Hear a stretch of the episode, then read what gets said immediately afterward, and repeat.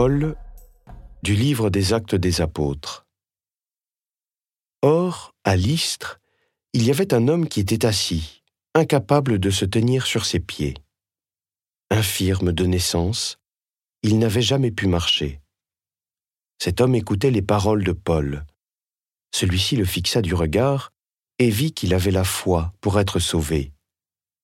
Alors il lui dit d'une voix forte, Lève-toi, tiens-toi droit sur tes pieds. L'homme se dressa d'un bond, il marchait. En voyant ce que Paul venait de faire, les foules s'écrièrent en lycaonien, Les dieux se sont fait pareil aux hommes, et ils sont descendus chez nous. Ils donnaient à Barnabé le nom de Zeus, et à Paul celui d'Hermès, puisque c'était lui le porte-parole. Le prêtre du temple de Zeus, situé hors de la ville, fit amener aux portes de celle-ci des taureaux et des guirlandes. Il voulait offrir un sacrifice avec les foules.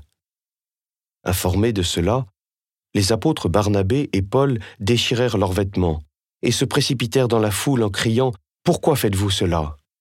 Nous aussi, nous sommes des hommes, pareils à vous, et nous annonçons la bonne nouvelle. Détournez-vous de ces vaines pratiques et tournez-vous vers le Dieu vivant, lui qui a fait le ciel, la terre, la mer et tout ce qu'ils contiennent. Dans les générations passées, il a laissé toutes les nations suivre leur chemin.